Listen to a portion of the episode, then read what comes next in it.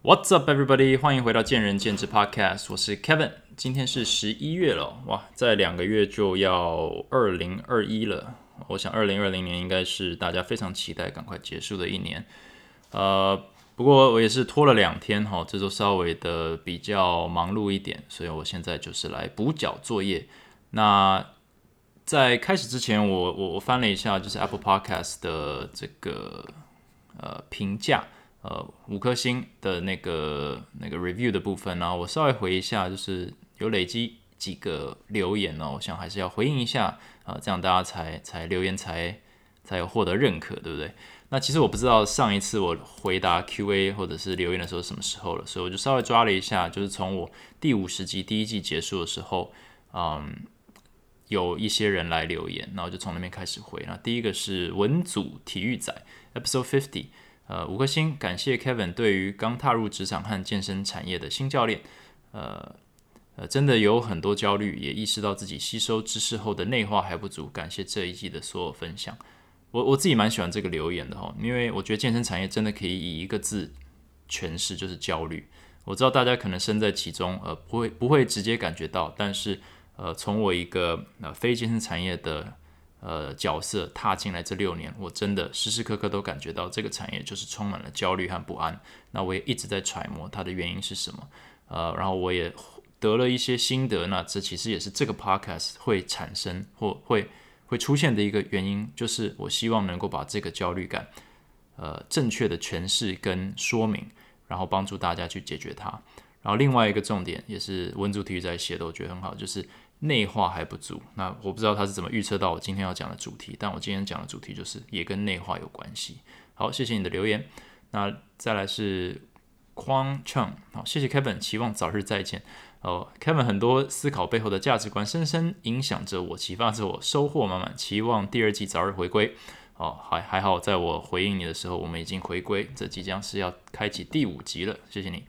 好，Jerry Lin out here。啊，五星吹捧！从 Kevin 还在 YouTube 上教学的时候就开始追踪了，从健身教学到现在专注在讨论和产业、人生相关的内容都非常有帮助。最重要的是，Kevin 常引导你去思考自己的答案，而不是随便丢出一个答案给听众。好，谢谢 Jerry。其实我不丢出一个答案给听众，是因为我自己也没有答案了。好，老实讲就是这样。毕竟，呃，任何主题 人生相关就没有一个。所谓 correct right answer，但是我会希望大家可以至少听听看我自己的思路逻辑。那我也在很久很久以前讲过，我录这些东西在揣摩揣测我自己的逻辑，也是让我在未来可以回去检视一下我自己有没有成长。好，这边是一位教练哈，他他标题是不自由的自由教练哈。这个应该深深有感，谢谢 Kevin，内容不错，蛮多地方有点醒到我。不过有时候开车听会抓不到重点，希望可以再把重点聚焦一下。诶，谢谢你的回馈，这也是我这一季呃在试图做的事情，就是把主题聚焦一点，然后呢不要想要把它讲的太广，我应该是用一个比较呃集中的主题，然后用一些广泛的概念去诠释它，而不是倒过来。啊，这个我在 Episode Zero 啊，Season Two Episode Zero 的时候有稍微提一下，这是我这一季努力的目标。好，Frank 一二三零一九九二，我是一名健身教练，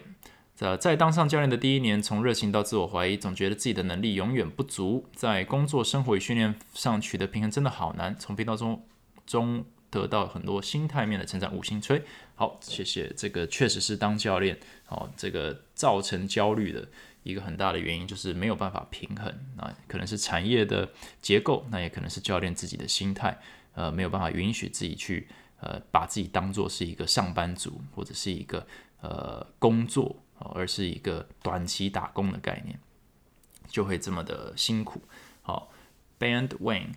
体适能产业必追 Podcast 啊！站在 Kevin 宏观视野看体适能产业，总是能激发更多的想法，以及用不同视角看产业发展，只能推爆了。另外，私心希望不务正业系列还是持续更新。好，谢谢 Ben。不务正业系列，呃，讲来讲去就是那一些概念，我会考虑偶尔把它加在当一些 example 来诠释一些状态，但是要实际上要更新的话，可能呃会违反我想要。聚焦的这个这个目标，不过都可以考虑看看。谢谢你的回馈。好，最后一个马刺迷，好，same same，啊，意想不到，人生为主，健身为辅的频道，透过健身世界看人生。诶，这个这个诠释不错，因为我确实原本上一季就是有像人生为主、健身为辅的一个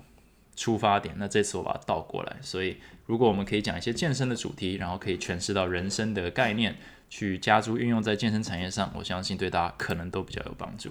All right，呃，这样子一讲就已经五分钟了，我们来横切进主题哦。那开始之前，我基本上要讲我怎么来到今天的主题的概念。其实我是要讲关于进修这件事情。那我标题写的有点耸动了，我我是计划把它写成可以花钱买到的进步，能当成优势吗？然后我基本上就是要谈健身产业中的进修文化。那为什么我会有这个想法？呃，其实进修这个东西我不陌生嘛。那我们在求学的过程当中，读了大学，读了研究所，呃，甚至也考过教练证照，也上过很多的研习课程。进修这件事情，几乎在进步的路上是一定要做的一件事情。那我之所以会想到这个主题，是因为，嗯，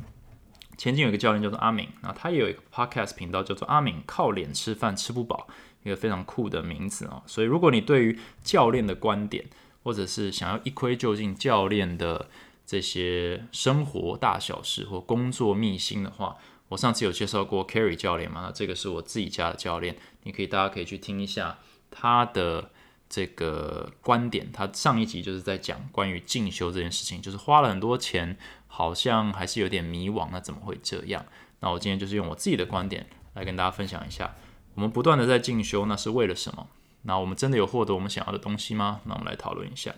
All right，关于进修，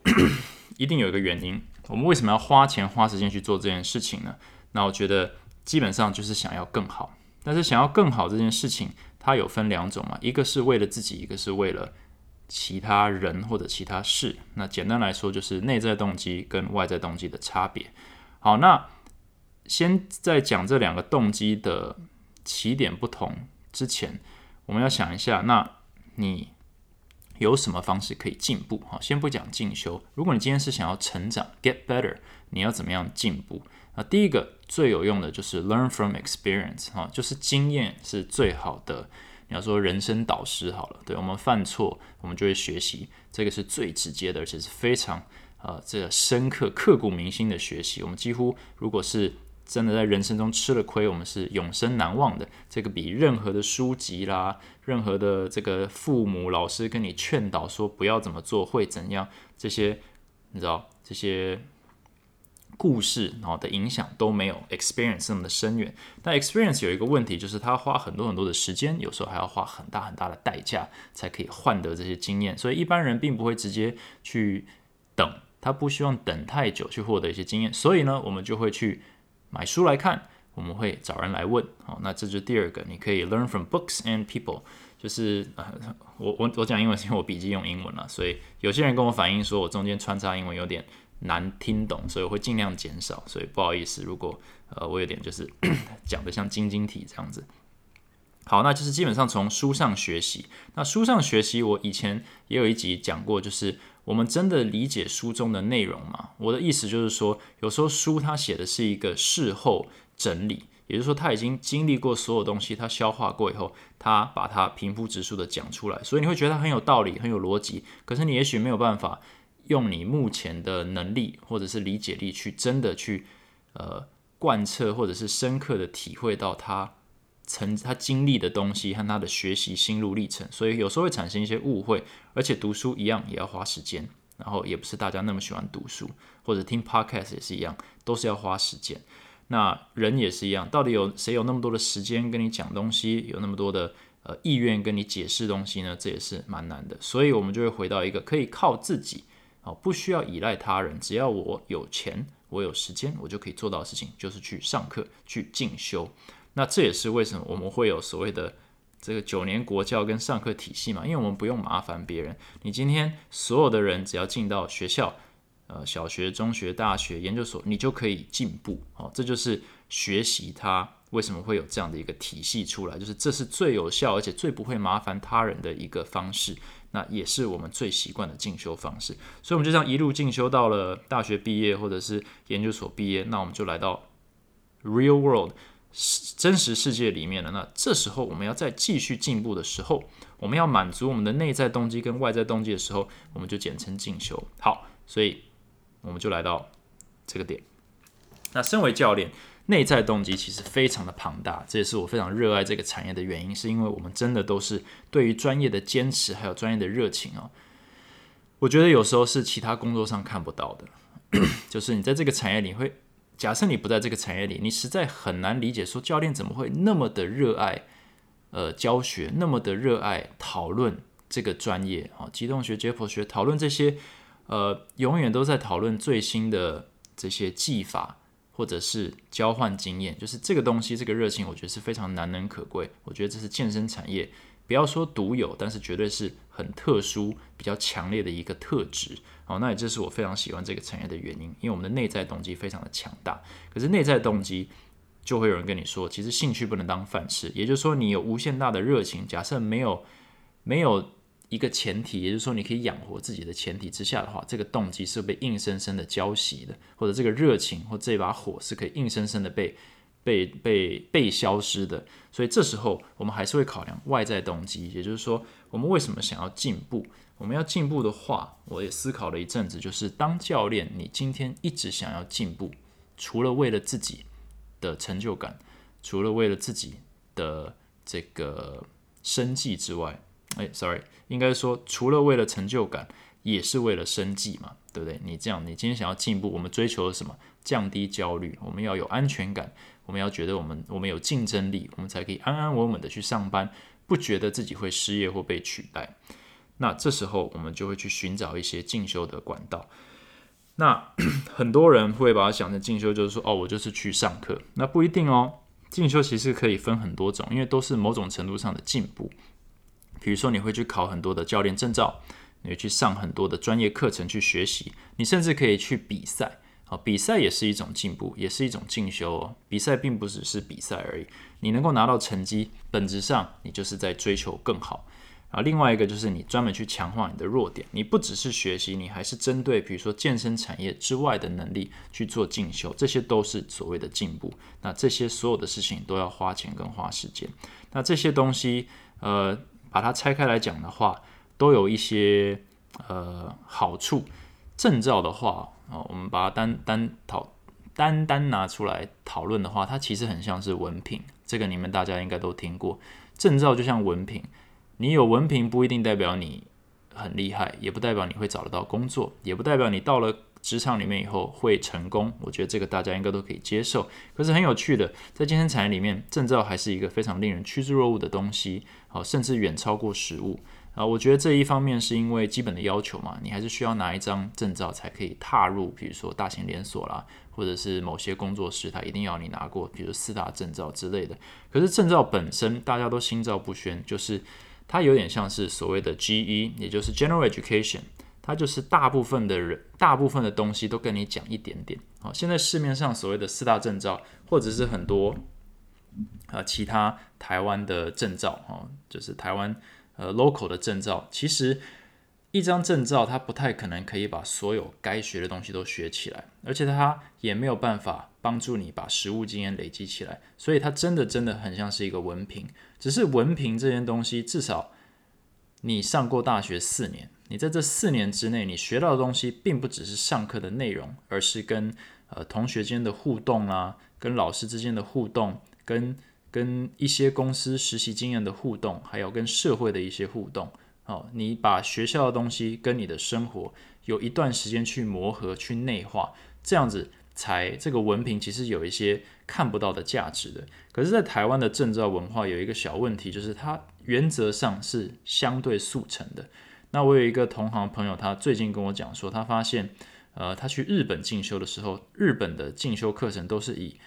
月为单位的。啊，就是可能要那个横跨好几个月，或者是在美国有一些呃证照，它是你需要先上完以后，要过一阵子啊，等你内化以后，你才可以上 Level Two，哦，诸如此类的一些概念。为什么？因为有时间去把你学到的书本上的知识，或者是课堂课堂上的知识去内化，好，呃，消化过以后再去。上第二部分或再去学一遍这个概念，我觉得在进修上面是一个非常重要的地方。呃，我自己是 MBA，也就是呃商学硕士，他们为什么会要求你要有工作经验，他才比较喜欢收呢？哦，通常那种职工硕士或者职工硕士的呃人，MBA 通常比较难进。哦，你可以去职工什么化学硕士啊，因为它是专业的东西。但是当你是需要内化经验的东西的时候，他通常会希望你有工作经验。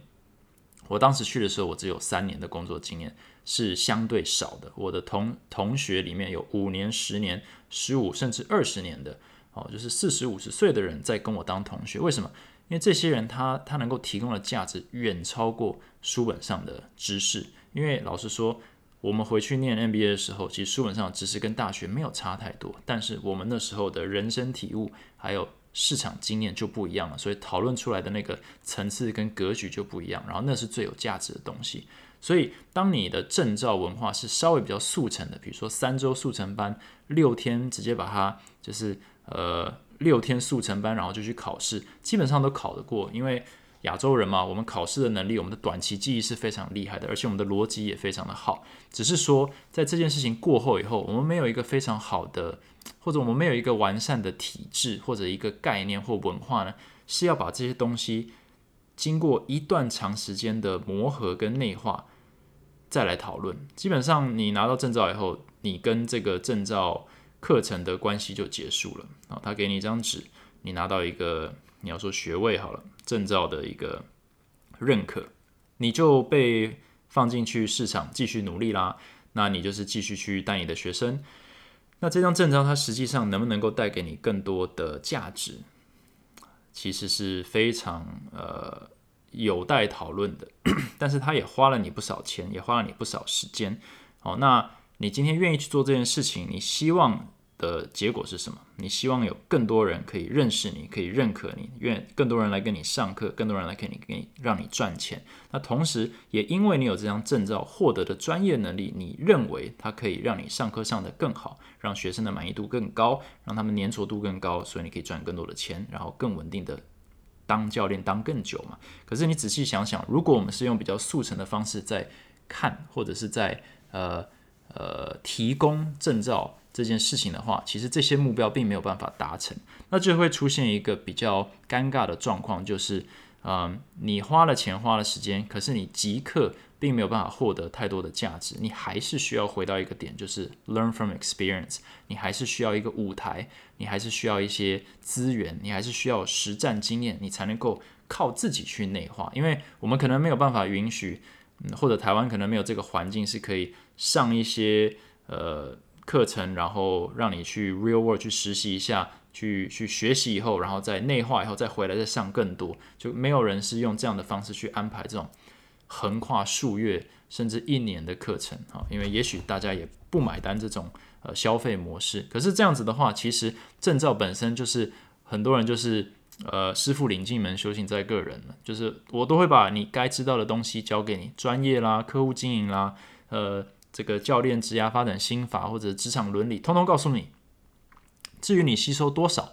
或者是你可以把它内化到什么程度，老实说，讲师可能帮不了你。这也是有一点可能讲讲师端的无力感吧。我相信，如果你是讲师在听这个 podcast 的话，你也会发现，呃，其实大部分的人，呃，来上我你们的课程，可能。等级是参差不齐的，也就是说，有些人他真的是听得懂，而且瞬间内化，非常适合你的课程。但有很多人他其实有点像是，呃，小绵羊，就是走错棚，他有一点迷惘，但是他觉得这门课很棒，然后所以他想要来学，但是你也不能够拒绝他嘛。但这就是第二个问题，你今天证照因为是外在动机，你你会追求这些东西去帮助你成长。所以你就会有一点乱枪打鸟，你会听到什么证照好，什么课程好，你就去，你就去上这些课。可是你其实并没有办法去精准的判断说这东西适不适合现阶段的你。那这个就是我觉得投资报酬的 CP 值很低的一个部分，就是进修它也有投资风险。好，那投资前一定要好好想清楚。只是说，当我们的这个进修文化。是稍微速成一点的，它会造就一个问题，就是所有人都可以拿到你拿过的东西，而而而且可以在相对的短时间之内拿到，那一瞬间也没有办法分出高下，说我拿到和我获得的东西比你多，那短期内我也没有办法分出来我是不是比你强，短期内我也没办法分出来我的生活或者是我的职业发展是否比你稳定，那在这个焦虑的心态下，我们的下一步就是再进修。那再进修的时候，我们就会开始追逐无限多的课程，还有无限多的呃我们听说重要的课程。可是其实我们的内化的程度跟我们目前专业的等级，很可能都还没有跟上。所以你会发现很多的研习课程里面有很多呃实力还不够的教练在听哦，然后他们也会听到他们认为非常棒的东西，只是他们内化的程度没有办法百分之百。所以有一点可惜，也就是说，我们不断的在投资，可是我们的投报率呢，就是低于它原本应该是的投报率。那这样子的话，其实是一个蛮累的事情，因为你花了时间，花了钱，那你可能呃好多年以后才恍然大悟，说哇，我当年上的那门课是这么的厉害，我我我花了五年的教练生涯以后，我终于懂了那天那个那门课的那个精髓。那这是一个非常令人兴奋的事情，只是说你过去五年可能。都有点浪费到那门课的精华。你也许等五年再来上那门课，你那一天、你那一周就会把它内化完成。然后你那时候再花那个钱跟时间是有数倍的价值的。但是到底是谁要来跟各位讲说，或者是跟我们讲说，诶，你什么时候该上什么课，或者你什么时候不该上什么课？我觉得这是很多教练面临的困境，因为环境正在压缩，环境就在压缩，说你不进步，哈，不进步就等死。不不进步就淘汰。那当我们在抵抗这个压力，我们在挣扎的时候，我们会呃寻找最习惯的学习模式，就是继续往上走。为什么这么多人念完大学以后直接去念研究所？不是因为他认为重要，而是他被环境压迫到不知道怎么办的时候，他先往上走，走看看，走了再说。那我不希望健身产业里面已经存在这样的一个一个压力，一个焦虑感。那如果我们还是投入，我们身为一个群体，不断的投入更多的时间跟更多的金钱去往上冲，可是我们不太知道说这个冲完的价值有多少。其实我们的投报率其实不高。那我们可以想象，我们有这么多的人，这么多的时间跟金钱，我们全部都在做一个风险投资的时候，其实产业的这个力道、成长的力道跟实力是整体来说是有非常多的这个成本，是就这样子石沉大海。对，那当然我们都会成长，因为毕竟我们还是努力的在吸收。可是很多人他吸收的效率，还有他吸收的时间点不是那么的理想的时候，就会有所谓的呃这个浪费出现。那焦虑感不会消失。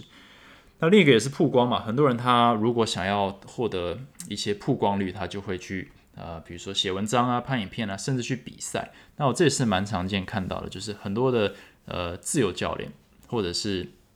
呃，热爱运动的教练，他会呃兼呃这什么身兼选手的身份。那这个我刚刚也讲过，他是一个对专业的热情，所以还有自己自身这种内在动机的提升。但是同时，他一定也是希望说啊，如果我得了名次，我应该可以让更多人看到我，有点像是一种呃加分行销嘛。既然我都那么热爱运动了，我也身体力行。那如果还能获得名次的话，不管是健体、健力、健美。或者是 CrossFit，我能够获得名次的话，肯定对我的生涯或职业发展有一些稳定跟加分的这个这个成分在，所以大家很多人会热衷于追求这个。那我觉得也不错，可是我们不能忘记说，嗯，客户到底要什么？好，客户今天是在寻找什么样的服务？对，我们在提供什么样的服务？那讲到这里，我那个有一个 Chat 讲师哈。这个查德讲师他在他自己的板上写了一个文章，就是有证照有比赛做教练就能赚到钱嘛？啊，他写了一篇文章，他基本上呃跟跟我想要讲的概念蛮类似的。那如果大家有兴趣的话，可以去查一下他个人脸书 Chen Chat C H E N 呃空格 C H A D 查德教练，他也开蛮多研习的。那基本上就在讲说，嗯呃有些教练他可能认为说，因为他有一定程度的知名度。啊，不管是因为他的这个口碑，或者是啊曝光率，或者是选手身份，他可以吸引到很多的人，他就比较敢去跃跃欲试，去跳脱他目前的环境。他可能觉得，诶，我这个东西我可以依赖它，它是我最强的优势，所以他们比较有点像有恃无恐，就会跳出去跟产业对打。那他这篇文章不是主要讲这个，只是他有一点点带到这个概念，所以我分享给大家。但我想要讲的就是说，选手的身份。或者是证照，或者是得名次，这些东西都是优势，没有错。可是，如果你愿意投资时间跟金钱就可以得到的话，它能不能真的成为一个永久的优势？那从证照角度来讲，因为每一个人都可以花钱去上，在表层上，客户其实分不太出来。呃，同样都有一个，比如说，呃，四大证照的教练，到底谁比较好？他还是得看到你，所以到最后，你的这个争夺点还是曝光，就是真的能够让客户遇到你。也就是说，你眼前的资源多不多？等于说，你的证照这件事情，你拿再多，都只是 second。consideration，呃，中文就是说，它只是第二考量哈。也就是说，客户在看你的时候，毕竟还是得先遇到你，遇到你以后，他才会去考量说，诶，你证照多寡啦，你是不是选手啦，诸如此类的东西。那另外就是你这个选手的身份是不是能够永远巩固？好，假设今天你身边的选手越来越多，或者是你今天旁边的证照教练越来越多。或者是市场的教练越来越多，你今天花了那么多时间跟金钱去努力获得的身份，或者是证照，或者是学位，都会被冲淡。哦，这就跟我们开健身房，我们花了那么多力气去建立一个品牌，哦，在呃巩固了一群学生，但是我们没有办法控制我们的环境，就是有不断有越来越多的小工作室或者是大建商不断的出现，它怎么样都会削弱你的。曝光率跟力道，那这个是没有办法控制的，所以这个就来到一个很有趣的点，就是你今天要投资多少钱去创造多少优势，那那些优势又会在你不可控的状态下被削弱多少？那这个速度你能够跟上吗？你靠你自己赚的钱 跟你自己一个人的时间，能不能够抵抗所谓产业的洪流？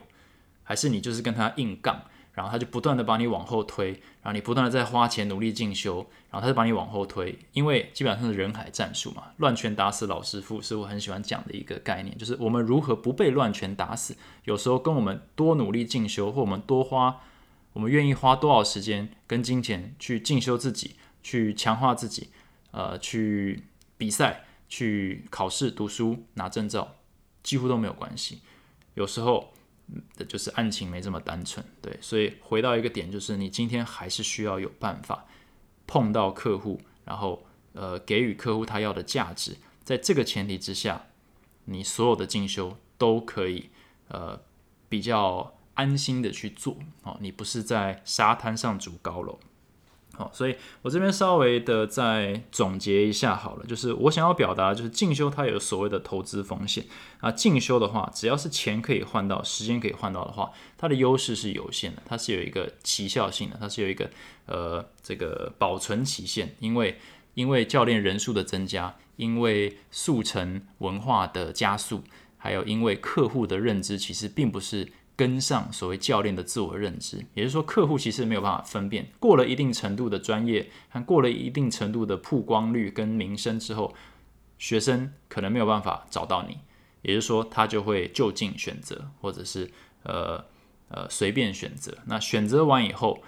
真的喜欢你，当然他一定会留下来。只是问题是，大部分的学生都不会遇到你。那我觉得这个是教练最会遇到的困境，不是你不够好，是你。被看到的机会越来越少，那这样子你要如何去抗衡它？我觉得用进修啦，我觉得用比赛啦，我觉得用下广告这些东西都是有限的，因为这是花钱可以买到的东西，所以它不能够被当成优势。那再来就是你真的呃已经生活无余去进修的时候，在每个阶段都还是有适合你的课程，那你如何去最有效的找到投报率？你今天钱花下去，时间花下去，这门课程真的适合现阶段的你吗？我觉得这个点也是非常值得考虑的。不然的话，每一次的上课你都会学到东西，但你也遗失了一些价值，因为你还现阶段还没有办法百分之百吸收这门课程的精华，那你就是在呃放弃价值。那如果你可以把时间重组，你把这门课放到三年后，这门课放到两个月前，重新重组，你还是花一样的钱，但是你获得的 CP 值是远大于现在。那谁能跟你讲这些事情呢？很可能是你周边上过这些课程的人，很可能是你的老板，很可能是你的前辈，很可能是呃告，很可能是呃讲这个 podcast，你听到了，你觉得哦有道理，所以都可以帮你省一些呃这个投资，然后整体来说，你这个。抵抗啊环境变动的能力就变强，因为你把一些时间跟金钱留在身边了嘛，你没有急着把它把它打出去，因为毕竟我们的这个银弹或者是呃金钱就是没这么多嘛。好，那嗯，你而且今天你进修完了以后，有一个非常大的一个问题就来了，就是你今天第一个，你很可能进修的东西不是你最需要的啊。今天就算是你最需要的，你可能也没有办法完全的内化它。那就算你有办法内化一定程度，你可能也没办法遇到客户或者足够的客户。那你今天就算遇到的话，这些客户也可能没有足够的认知去体会你的价值。好。那就算他能够体会你的价值或者相信你的价值，你也没有足够的实务经验去正确的执行这些东西。也就是说，你学到的这些专业或者进修的这些东西，你很可能还是没有办法有效的发挥它的价值。等于说，它在你学生的成效上可能不会有你理想中的高。那这个第一个令你灰心，第二个学生满意度也没有增加，等于你花了钱，你还是在原地踏步。虽然你有某种程度上的进步，所以这个东西层层叠起来，你会发现，哇。进修这个东西风险真的超高的，有各种各种价值的遗失，而且到最后很可能只是回到一个点，就是如果学生都不来找我或找不到我，我真的就只能够满足我的内在动机，这是多么令人焦虑的一个想法。那我觉得这是产业目前的现况很大的一个成分，那也这是我力求解决的。那呃，如果你最后问我说，那前进或者是 Kevin 你？你竟然觉得进修文化这么的速成，或者进修文化令人焦虑，或者有很多的风险？那身为一个教练，新旧教练，你要怎么办？那我觉得最好的方式还是要能够找到一个能够第一个 给你呃一个舞台的环境，第二个是给你呃前辈跟同事资源的环境，因为这两个东西可以片面解决我刚刚提到的一些风险。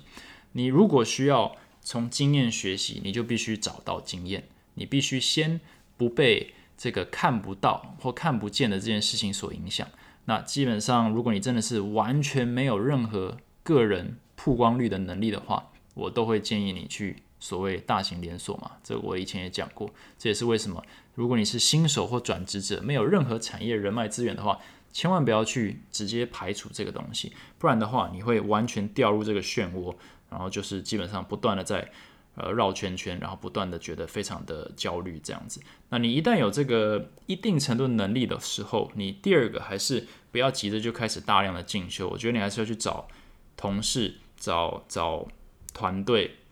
找前辈去给予一些建议，就是什么东西适合什么阶段的我。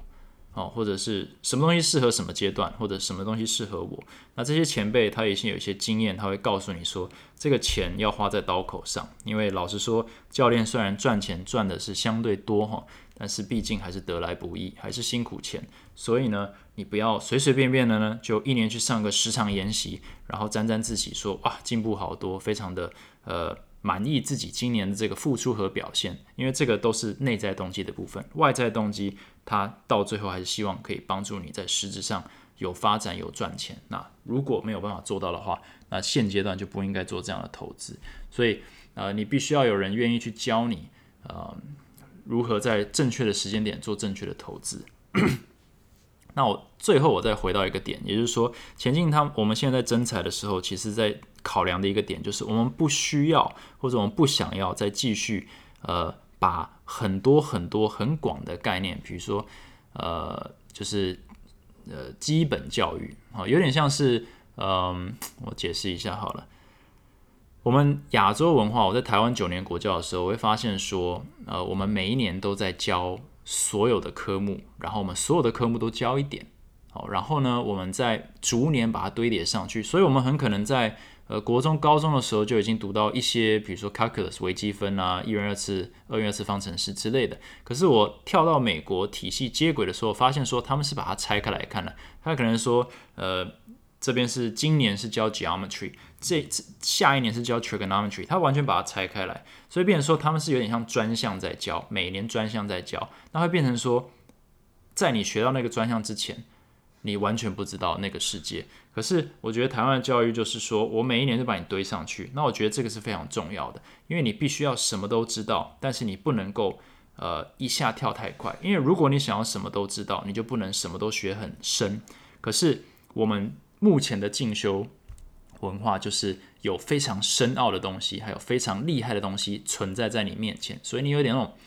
不由自主的冲动，想要去把它全部学起来。问题是你抱着这些高深的武功秘籍，你却没有办法好好运用的时候，其实是有一点，你知道，呃，有点尴尬的，或者有点令人懊恼的。你就觉得好像就学个半吊子，但我没办法发挥，我我我，但我很渴望他的这个。我很渴望它里面的武功，但我我我没有办法完全看懂，所以我反而会退一步，就是我们在教教练的时候，我们反而是用呃有像台湾教育的方法，就是我们从零到六，好，你先想要冲到十，我们先不教你十的东西，呃一到十的那个十的东西，我们先教你如何把零到六逐一的一层一层堆起来。当你堆到六的时候，你这时候要去尝试吸收。七八九十等级的东西会变得相对简单，因为你可以分辨你懂什么和不懂什么。当你什么都不懂的时候，你更没办法分辨你今天学到的东西是新东西、旧东西、好东西、坏东西，还是错的东西、对的东西。但是我们必须要稳定的把你堆叠到一定的实物经验跟一定的基础能力以后，你其实可以发挥的空间更大，有点像是我们的起跑跑道，我们会把它拉很长。长一些，但你一旦起飞，你就是一直往上冲。那与其这样，我们我们也不希望就一开始就直接跳到很高，然后就一直在那边原地跳，永远都只能跳那个高度。你可以想象一下，哪一个是比较累，那哪一个是需要多一点耐心？我觉得这个是我们可能呃指导教练或培育教练的一个呃一个概念这样子。那讲到培育培育教练，我们前进当然也有自己的所谓的培训跟增才的体系。那我们现在也是有开课，就是我们在做，这有点像顺便攻上一下。但是如果你想要了解一下，就是说，呃，身为一个前进教练，我们我的意思是说，如何把跑道拉长，然后起飞以后就比较不会掉下来的一个概念的话，有别于市面上大部分所谓 general education 的培训的证照课程或者是教练课程的话，你可以呃。尝试呃看一下我们的内容，然后你也可以，如果你是想要当教练的话，这个基本上也是衔接我们前进内部训练的一个很重要的一个课程。所以，如果你对于当教练有兴趣，或者是你觉得呃对当前进的教练有兴趣的话，这门课程是你必上的课程，因为这是我们呃所有的教练都要经过的一个课程。所以呃，连接我会放在这个这个备注栏里面。所以，如果你是教练，你在找工作，你在考虑转职。成为教练，或者你单纯想要让你的这个基础功更扎实的话，这个东西我都会推荐给你。那这一集其实也是在讲这个概念，就是我们觉得，呃，前进其实就是一个我的理念的一个实物的整合嘛。所以今天我是这样子看这个产业，其实我们实际推出来的产品也是会朝这个导向，希望能够提供大家一个不同的选项，这样子。OK。那关于进修，没想到也可以就是讲了快四十分钟。那如果你喜欢这一集内容的话，呃，或者是觉得这集内容有什么东西可以再更好，哦，讲话可以慢一点之类的话，呃，希望大家可以到 Apple Podcast 给我一些回馈。然后呢，也可以去五星留言一下。如果你想要直接找到我，你可以到 IG 的 Talks with Kevin，哦，直接在这一篇的文章底下或者直接 DM 我也都 OK。好，那呃，谢谢大家的收听，呃，我们下一集再见。Thanks for listening，拜拜。